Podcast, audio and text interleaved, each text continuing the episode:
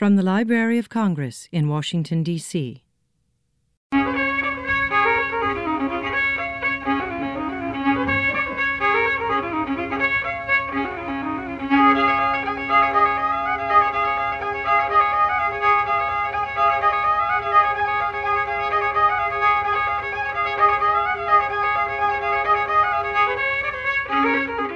Welcome to the Folklife Today podcast. I'm Allina Migoni, a reference librarian at the American Folklife Center, and I'm joined here today with my colleague, Michelle Stefano, a folklife specialist at the center. And in honor of Women's History Month, we're doing a takeover of the podcast. Sorry, John and Steve, for giving you the boot. Hi, Allina. A takeover. Woo! We'll be co-hosting this episode highlighting women's stories found throughout the American Folklife Center's archives. As Women's History Month is officially winding down, although it we can celebrate women every day, our team decided to take a look through our collections to find insights into how women have shaped those around them and passed down their traditions, and to listen to reflections about their identities and lives. As we know, women's lives are multifaceted and dynamic, obviously. And in this episode, we will listen to a few um, people describe their life's journeys how they came to be artists, their relationships with their families, and their impacts on their communities and more. We hope by hearing these women discuss in their own words their craft and professions, we can celebrate the many ways in which women impact our lives and society. We'll begin in Montana with audio from our Montana Folklife Survey collection, a regional survey conducted in 1979 in cooperation with the Montana Arts Council. We'll then jump to Gaithersburg, Maryland to speak with Sarah Sohn, a farmer gardener at the Young Sohn Gardens. We'll return to our survey collections, and this time in the Blue Ridge Parkway Folklife Collection in Sparta, North Carolina, and then on to New Jersey via the Pinelands Folklife Project. We'll later be joined by our colleague Thea Austen, our public events coordinator extraordinaire and producer of our Homegrown concert series, who interviewed Maryland artist Mary Sheppard Burton to discuss the impact Mary had not only on her community of artisans, but also discuss the impression she left on Thea and their time together. Let's begin with hearing from the Nagashima family, with matriarch Iyo, her son David, and David's wife Yoshiko. In this first clip, you'll hear Yoshiko describe the family's foodways traditions. This interview is rich with discussions on food, as well as musings on their community and traditional Japanese folklore. You can also briefly hear interviewer and translator Miiko Toelken speak about her own shared experiences. Again, this is taken from the Montana Folklife Survey collection, a regional fieldwork survey conducted in 1979 the online presentation includes photographs of the Nagashima family and all three parts to this interview. It also includes about 145 sound recordings and over 10,000 photographs. It covers a wide variety of occupations such as sheep herding, ranching, blacksmithing, as well as traditional music such as fiddle and accordion music, Irish music, hymns, and more. It's definitely worth exploring. Well, our breakfast is American breakfast, isn't it? But the dinner as a whole, he thinks if you have rice, it's filling. Uh-huh. So we have the regular Japanese meat and vegetables, you know, okazu, otsukemono, otsuimono, some not all the time. Uh-huh. Depends on how hot or how cold the weather is. Uh-huh. So our main uh, menu in Japanese would be dinner. Or do you now? What's the difference between dinner and lunch? We call a 12 o'clock meal a dinner. Well, when you have a sandwich and a cup of coffee, it's lunch. Oh, is that right? When you have bigger than that, then it's dinner. uh, do you call your ban gohan gohan? Yuhan. Yuhan. Yeah. Yeah, okay. Oh, is that referred to supper?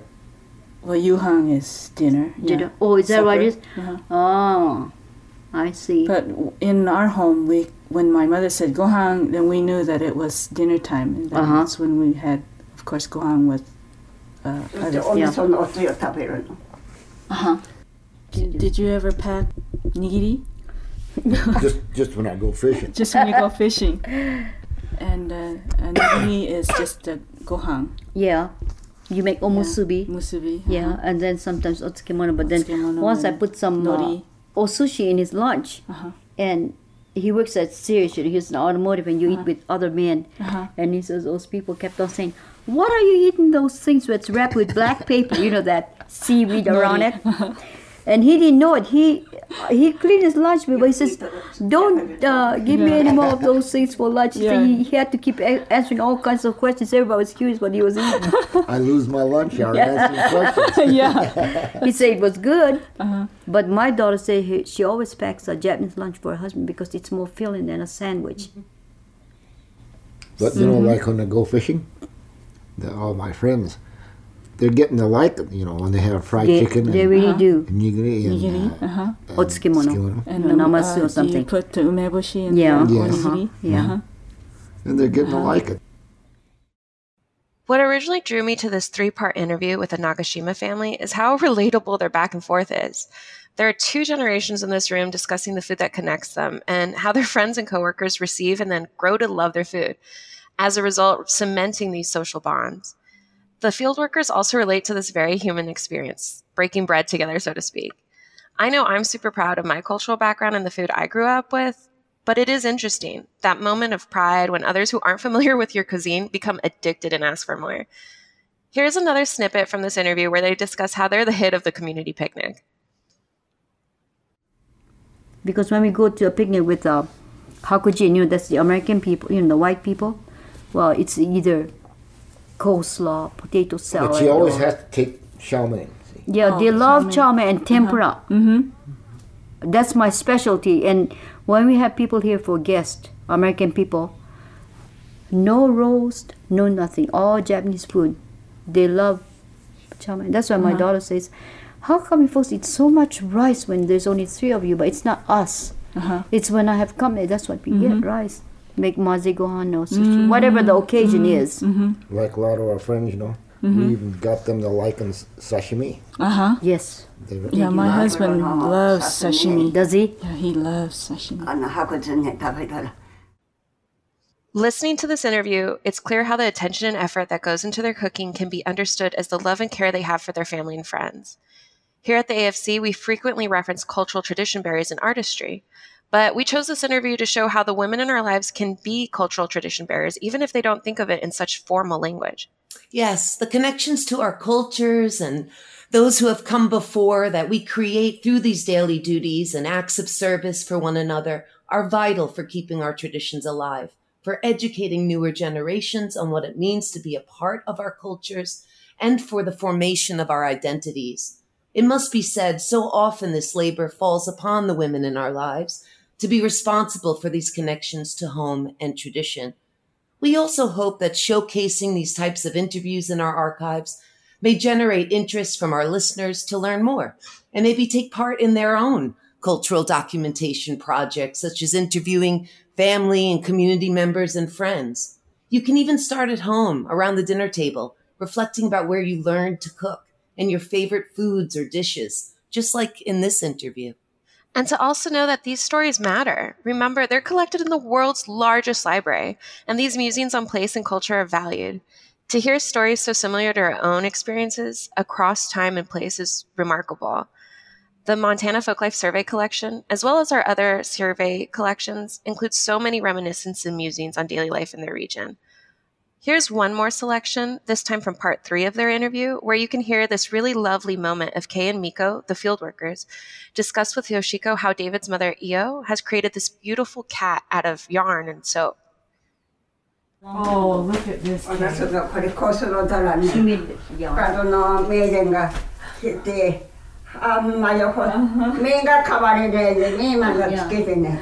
She, couldn't get the eyes for it. Uh-huh. Mom, what happened to? Do you have those cap on a bushy? Oh, you know. Oh, isn't that cute? Mm-hmm. Oh my goodness. How many? Let's see. Um, four four yards or what? So cute. It's so cute, kawaii.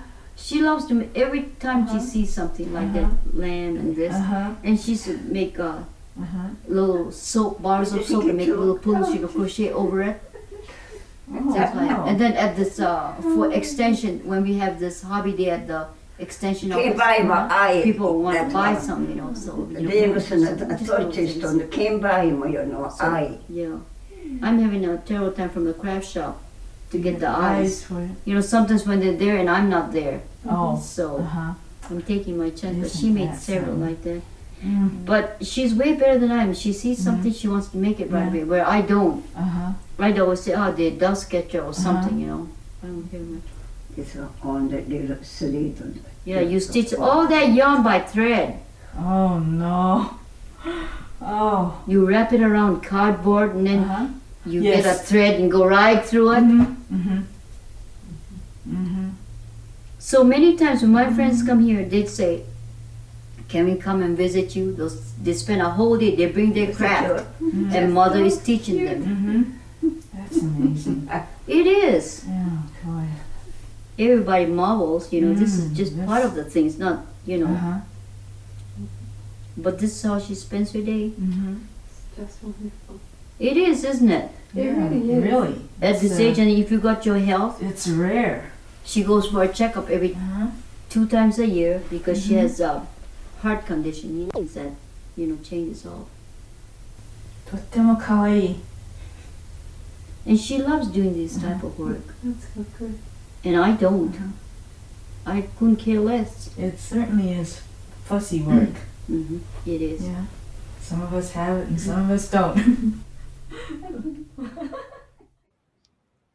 Yoshiko is a riot when she says exactly what's on her mind at the end. Um, she goes, I couldn't care less. Honestly, this was my favorite part of the whole interview. It felt so familiar.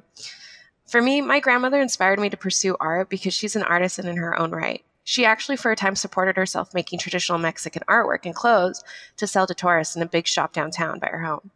We call her a spider since she can crochet blankets in a day, and she's made me purses and blouses. Frequently, I get asked where they're from, and I tell them grandma.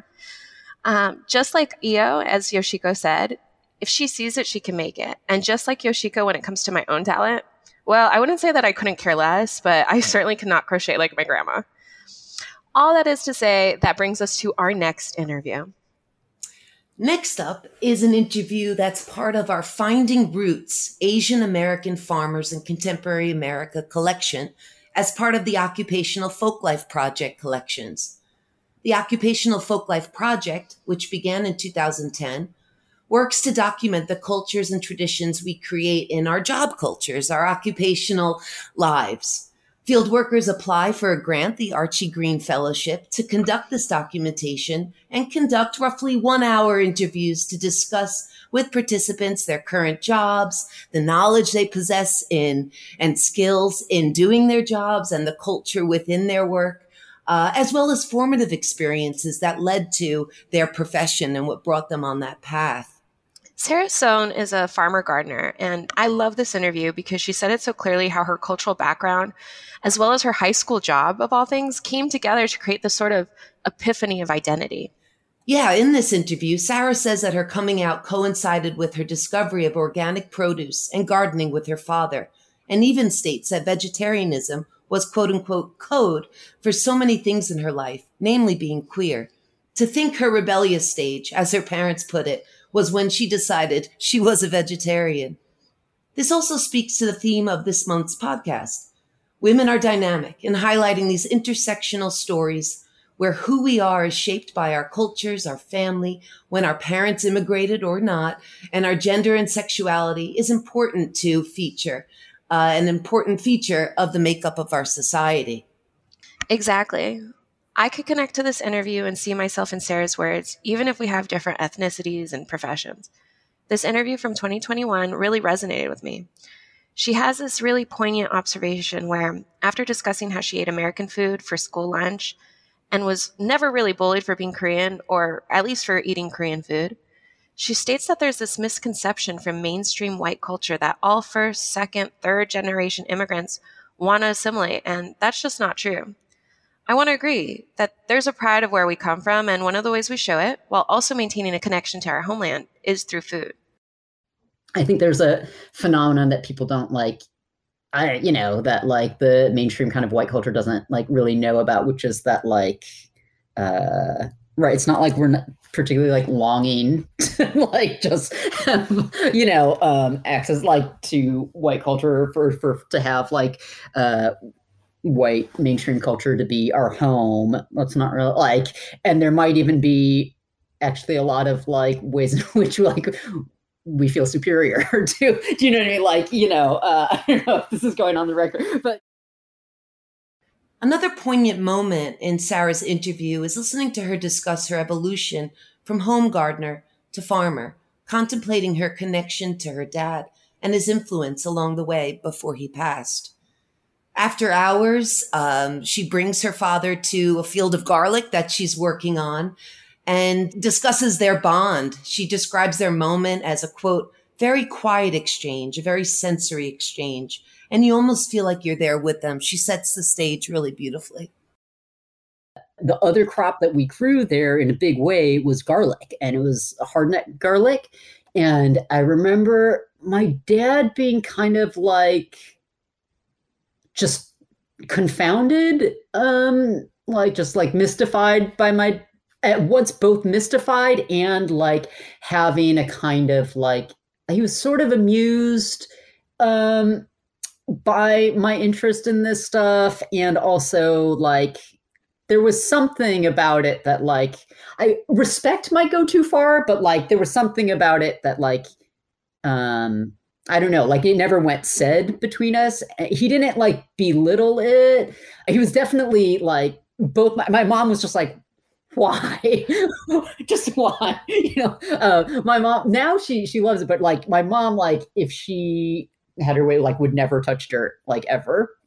Um, my dad more like, you know, I remember us like we would like squish uh, you know, like the Japanese beetles on roses. Oh, like like there would be like certain things that we would do ritually and kind of like, you know, not talk but do it like as a parallel play thing and you know and then and like occasionally uh he'd like swear and be like ah these um, and like and it was like our bonding, and we'd be like, ah, look at these, you know, we throw them in the soapy water. Uh, so like I did more of that kind of gardening stuff with him. But anyway, I remember him coming to um, visit me at the er, visit me at my apartment in Ann Arbor, and then he wanted to go see the farm, and it was like after hours or whatever. So I remember us like I was like, I guess you can say, I guess it's okay, but I, I didn't even like, you know, nobody had cell phones, so I didn't call like my boss or anything, but we just drove by and it was, it was kind of dusky. And it must have been kind of in like, it must have been kind of like June-ish because the garlic was scaping. Um, and I remember us like driving out, I remember the farm had like a German shepherd, and my dad being like, ah, but is like, and uh, yeah, it's like very cinematic in my in my memory. You know, my, my dad passed away, and like this is like a core memory I have of like um, yeah, just like standing together looking at the garlic field and like these swan like scapes that looked really, really beautiful on this in this dusky light. And they just had that, you know, that kind of powdery like sheen that um, they have at that point in their growth. And um, we just kind of like looked at it and like admired it. And I don't really remember like what exactly he said, except he kept going like, "Oh, it's garlic," you know, like a scarlet, you know, like oh, like you know, and it's like looking at it, and yeah, I think like something kind of shifted after that. I hadn't made any kind of like particular commit. It was like just literally a summer job. I wasn't like now I'm going to be a farmer, but like there was something you know like different about me that had kind of recurred throughout my childhood and adolescence in relationship to this stuff that um, I think maybe made some kind of sense uh, in that m- moment between my dad and I, at least. Um, and yeah, obviously, garlic being such a core Korean crop, like it being a crop that he would have seen in Korea growing in that way, this is such a moving image of father and daughter quietly contemplating their lives, the impact they have on one another, and seeing this image of a garlic field, a Korean staple, as Sarah notes, a view that her father may have seen countless times back in Korea. These are the imprints we leave on one another via explicit storytelling or through quietly gardening and smashing bugs side by side. Honestly, Sarah's laugh is so contagious, and this description of a core memory for her has really sat with me for some time since I first heard it. These are definitely the stories we should be sharing. I also want to note Sarah Sohn went to law school and she advocated for immigration rights and has worked with a number of communities, including LGBTQ and HIV positive immigrants. So this interview is definitely worth listening to her whole evolution in her profession and life. Yeah, thanks, Allina. Another reflection on how our parents impact our worlds and how we as women impact others can be seen uh, or found in the Blue Ridge Parkway Folklife Project collection and in the interviews with women, in particular, who are quilt makers. In it, Donna Choate and Zenna Todd reflect on the women who taught them to quilt. The Blue Ridge Parkway Folklife Project was undertaken by AFC staff in cooperation with the National Park Service between 1977 and 1981. Ten folklorists conducted fieldwork in August and September of 1978, and you can hear the results of their uh, efforts in the online presentation on the Library of Congress website. So let's listen to Donna Choate in her own words. Did you ever quilt with a group of people? No, ma'am. No, we never. Now, older people had quiltings. My mother would have quiltings. Mm-hmm. And the ladies would come, maybe three or four. And they'd quilt out a quilt or two that day. Then they had a way, a thing they called tacking quilts. You heard of that too, haven't you? They tacked them. There's just one, one stitch. But that takes an awful lot of time, cutting them threads. Do you ever do that? Tack a quilt? No, I haven't tacked a quilt. Not since I've lived here, I don't think. No, I don't tack them. My mother wasn't much for tacks. She said they come apart too easily. Hmm. And she wouldn't, now a lot of people used old clothing, but I never did see her. She might use an old blanket. that was getting kind of thin and worn. She might use an old blanket, but I never did see her use old clothing in a quilt. But I have seen others do that. Here's Donna again describing another woman in her life, Mrs. Thompson's mother, who never seemed to stop making quilts. Has quilting changed a lot since you started quilting? Uh, the pattern of quilting? Yeah, just No. quilting in general. Uh, yes, quilting in general has has has ceased. Mhm. You hardly ever hear tell anyone making a quilt. Mhm. Now, uh, Mrs. Thompson's mother, she's an elderly woman, and she liked and she loved to make quilts.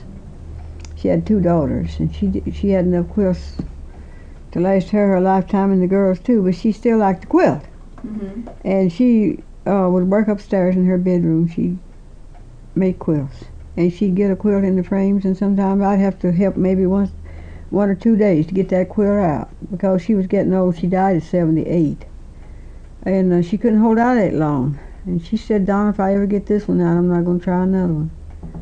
And after dinner every day when I was there, I'd have to go upstairs and help her the rest of the day with her quilt. Donna learned to quilt from her mother, and at the time of the interview had not made a quilt in several years. However, she was a prolific quilter and made them exclusively for her family and circle. This next interview with Zenna Todd is hilarious. Zenna discusses her first time quilting and the women who taught her, or really left her to her own devices. Honestly, this whole interview sounds like something I would do. But I won't never forget the first quilt that I cut out by pattern. It was a monkey wrench. And my mother in law, she was going to show me how to quilt, you know, and how to do it. So she helped me to get started. And the lining was uh, kind of a deep rose color.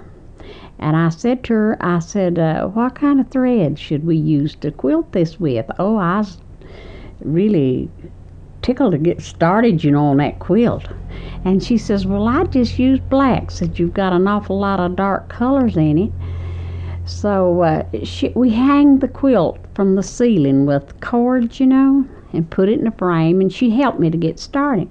And she didn't tell me to put to pull the knots through the lining, you know, and have them on the inside so they wouldn't show. She says, Well, now you just go ahead and quilt all the way across there, and I'll be back tomorrow and see how you're doing. so I quilted all the way across one side, and she didn't tell me about the knots and where I'd tied those knots, you know, and I hadn't pulled them through, and there they showed just in black knots on underneath side. So when I rolled the quilt up, uh, I'd roll it up, you know, get, so we could walk under it and around it. And I looked up under it, and it looked like flies are sitting on the quilt. And I said, uh, when she come back, I said, my goodness, I've just ruined this quilt. I said, I've got, uh, looks like flies are sitting on the lining. She says, my goodness, says, why didn't you pull them through? and I said, well, you didn't tell me. These clips with Donna and Zenna also demonstrate the high level of patience and perseverance this type of artistry entails. These forms of art and by extension care are so meaningful in that when you pour yourself into these complex art forms and you give the end product, so to speak, to the people you care about, you're effectively telling a story without saying a word. There's definitely a thread between all of these interviews with how women, through their work with their hands, by cooking or working the land or quilting, are building our history and sharing a piece of themselves along the way. This is to say, we are very grateful for the women in our lives who have molded and cared for us in every twist and turn of our lives. Again, these recordings were from the Blue Ridge Parkway Folklife Project, which includes sound recordings, videos, photos, manuscripts, and ethnographers' field notes, and that you can access on the Library of Congress website uh, for you to explore on your own. Next, let's bring in Thea to discuss her experience interviewing Mary Sheppard Burton. Mary Sheppard Burton was an internationally renowned rug hooking artist who was nominated for the National Endowment of the Arts National Heritage Fellow Award from 1996 to 1998. Mary also co founded the International Guild of Hand Hooked Rug Makers. The AFC also holds a collection of 12 of her hooked rugs, as well as videoed interviews of her in her home with Carl Lindahl and Thea Austen, who we are happy to welcome onto the podcast now. Thank you. It's lovely to be able to talk about Mary. She was incredibly full of life and always bursting with ideas for her next project. I met her when she came to the AFC to talk about finding a home for her 12 rug cycle of stories from her family that she had designed and completely created from scratch. So, born in 1922, Mary just didn't discover her rug hooking talent until later in life, right? Or at least she didn't learn as a child? Well, that's right both her mother and grandmother, I believe, had hooked rugs, but she really didn't get interested in exploring this particular textile art until she was an adult. She was inspired by the hooked rugs her minister's wife was creating, um, saw that, and she decided to try it herself. So she started experimenting, saving wools and trying different techniques um, learning both on her own and from more experienced teachers. She didn't have a lot of time during the day because at, at, the time she was raising four little kids. So most of this she did at night. Um, and she became really, really obsessed with this. She was always, she was also always really interested in color even from a tiny child, she told me she would wear out crayons, you know, really, really fast by coloring anything she could get her hands on from, you know, scraps of paper to the funny pages in the newspaper. She just loved color. So it was kind of natural that she got very interested in working with natural dyes rather than manufactured ones. And since they weren't, these natural dyes weren't readily available, she did her own experiments in her home which actually included finding out that some natural ingredients like walnuts can be poisonous if you don't know how to handle them.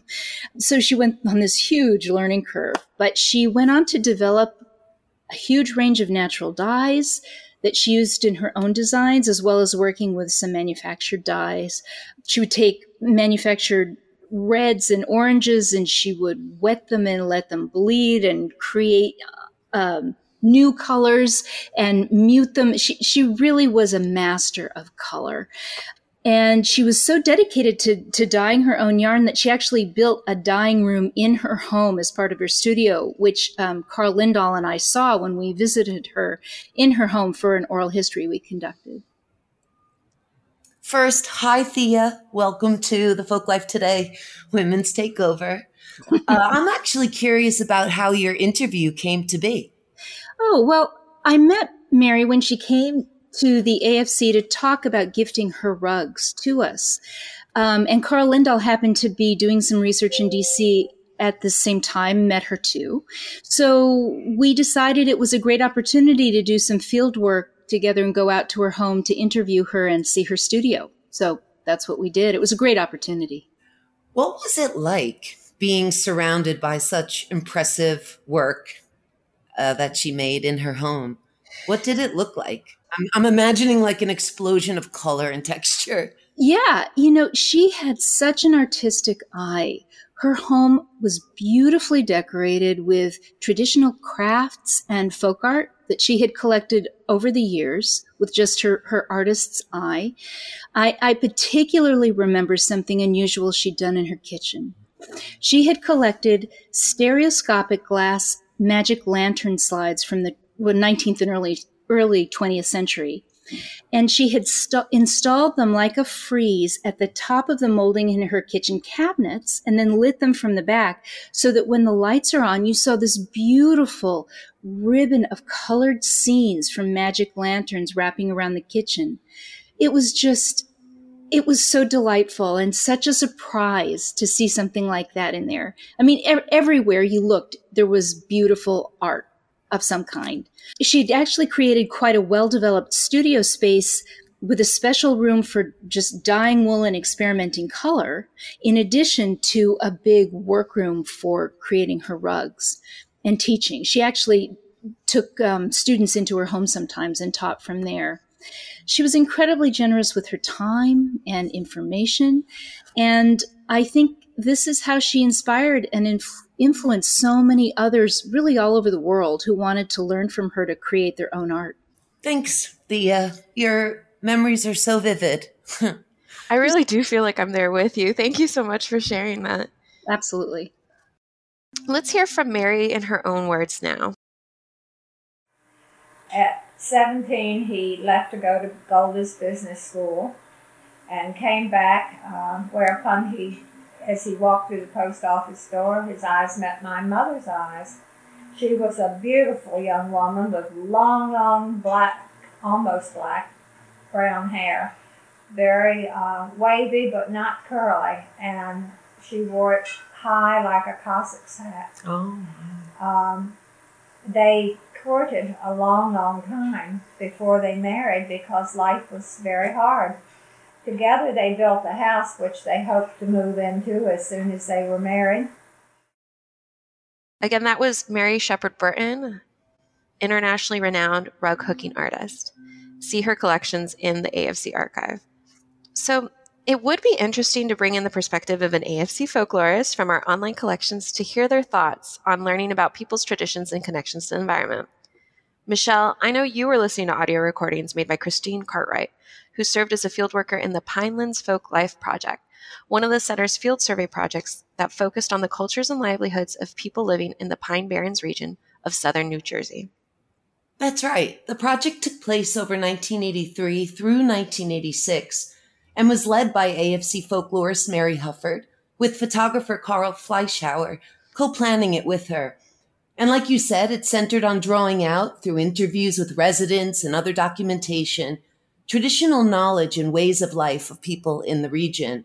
As one of several field workers, Cartwright interviewed a number of residents and families in the region, such as farmers, including blueberry and cranberry growers, as well as quilters, and others living in and near the Pine Barrens. Her interviews generally focused on learning about their lives, their families, and their relationships between their cultural livelihoods and the landscape and ecological contexts and I love to read fieldworker field notes, so it is something I naturally gravitate towards when delving into the center's many online collections.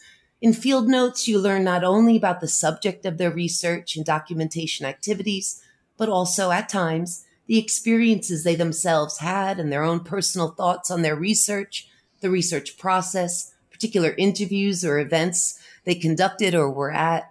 Sometimes field notes paint vivid pictures of the scene taking you into the places and spaces where the field worker was through their written reflections and thereby their eyes.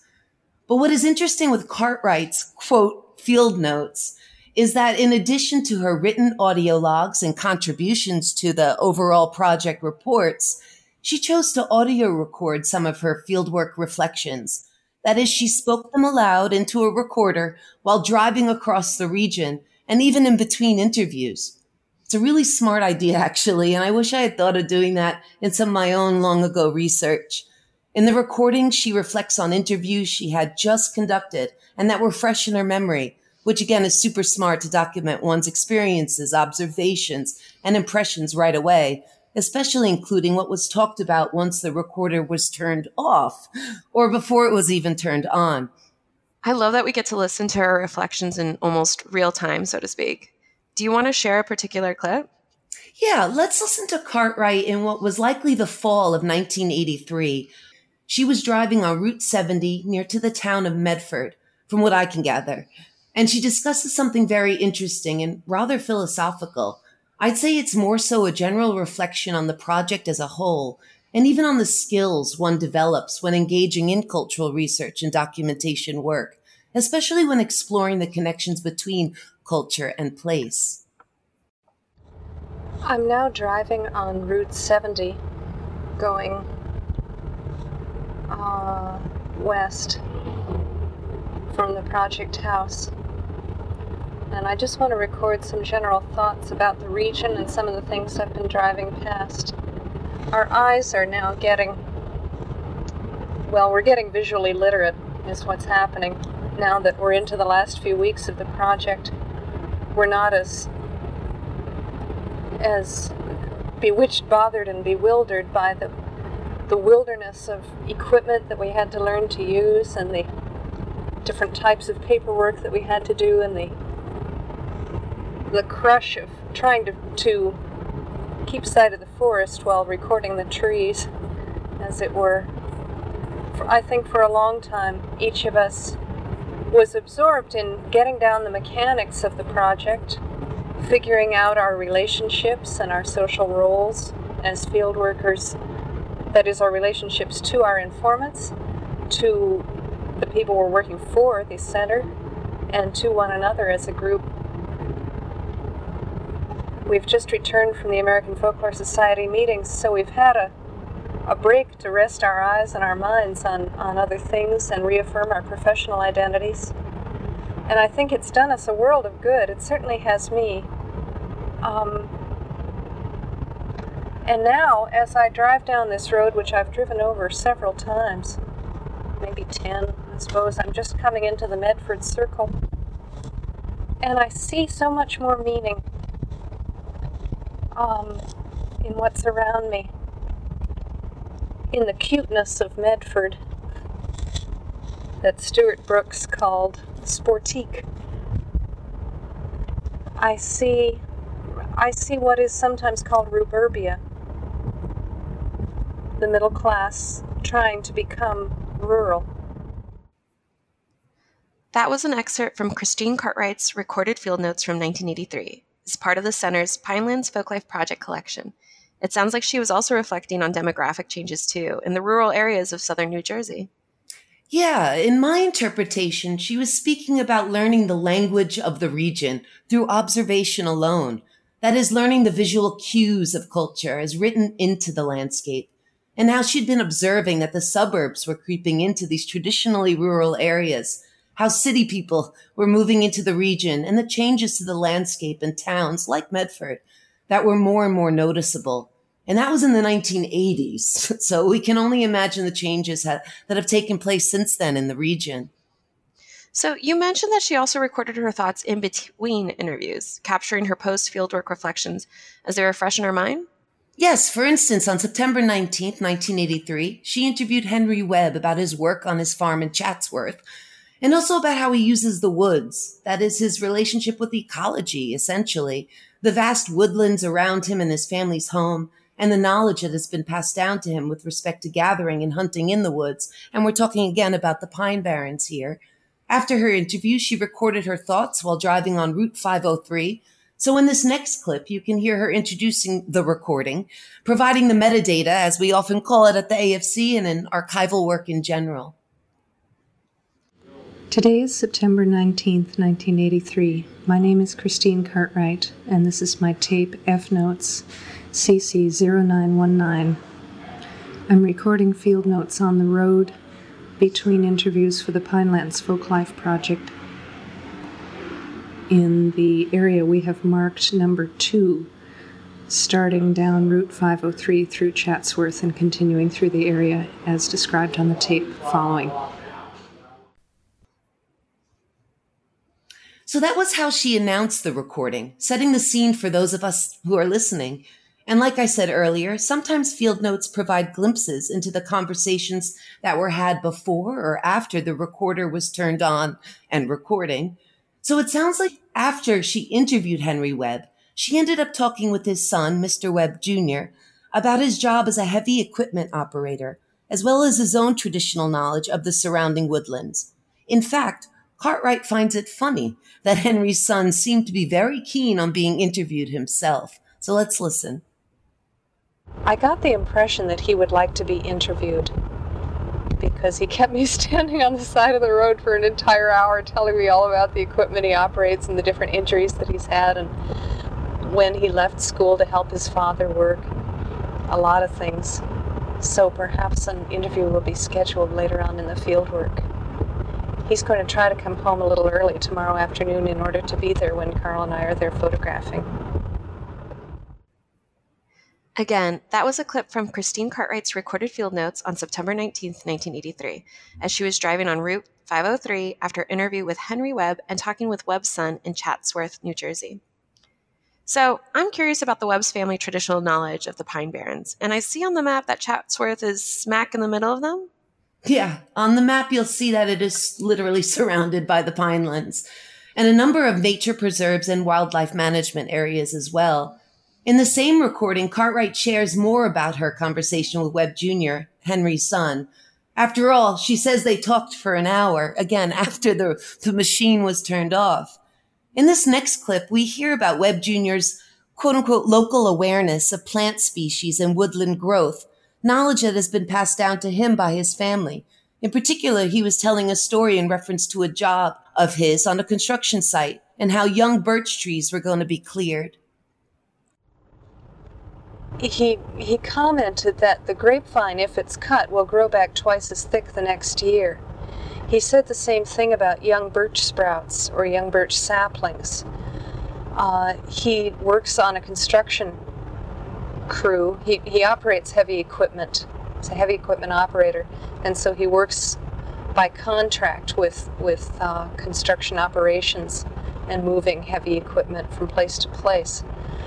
And um, the job that he's about to start on involves clearing out an area that has a heavy growth of young birch, just a couple of feet tall and he said that he was going to ask his boss about letting his brother in law cut the birch since they were going to go in and destroy it. And he said that if they weren't going to destroy it and his brother in law went in and cut the young birch, it would grow back twice as thick the next year, too.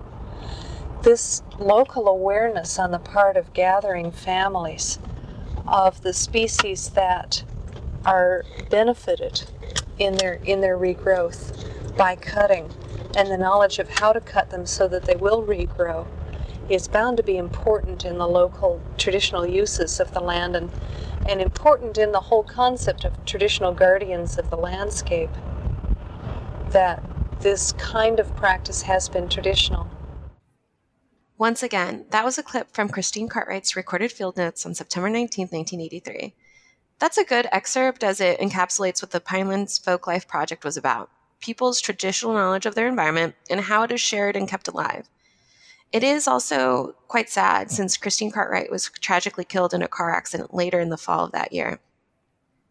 Yeah, it's very sad. Um, how about we honor her memory and her important contributions to the field with ending on a final excerpt from her very poetic and poignant field notes? Absolutely. But let's also thank AFC audio engineer John Gold and staff at LOC who helped deploy the podcast. Also, thanks to all those women who appear in this episode through recordings held at the AFC. And thanks for John and Steve for getting out of the way. In this last clip from Cartwright, we will return to her reflections on and observations of the demographic and landscape changes of the Pinelands region, as the suburbs were obviously spreading into the rural areas in which she was working in the full version of the recording, she calls this a, and I quote, tremendous juxtaposition of the urban and the rural, which she notes is strikingly evident when driving near Pemberton and areas nearby. Nonetheless, in the following excerpt, you can hear that she called the urban dwellers who are moving out into the country ruburbians. So that's, uh, I, I'm thinking a combination of rural suburbians, as she describes, while driving on Route 70 near Medford. Thank you, Michelle. We will end with an excerpt from folklorist Christine Cartwright's recorded field notes from 1983 as part of the AFC's Pinelands Folklife Project collection. Thank you for joining us in this special edition in honor of women in the AFC. The people, the Ruburbians in Medford that I've spoken with, don't notice it. They don't see it. They see their community not in terms of who used to be here or, or who it, whose community it used to be. Their sense of history uh, is very much a romantic one. Um, they like knowing about the past and they want to make it their own. But they don't really want to face the fact that by coming in, they're taking it away from somebody else. Or they're changing. Changing it, making the, the present into the past by changing the present. By making it impossible for older patterns of life to continue, although it might have been impossible anyway. This has been a presentation of the Library of Congress. Visit us at loc.gov.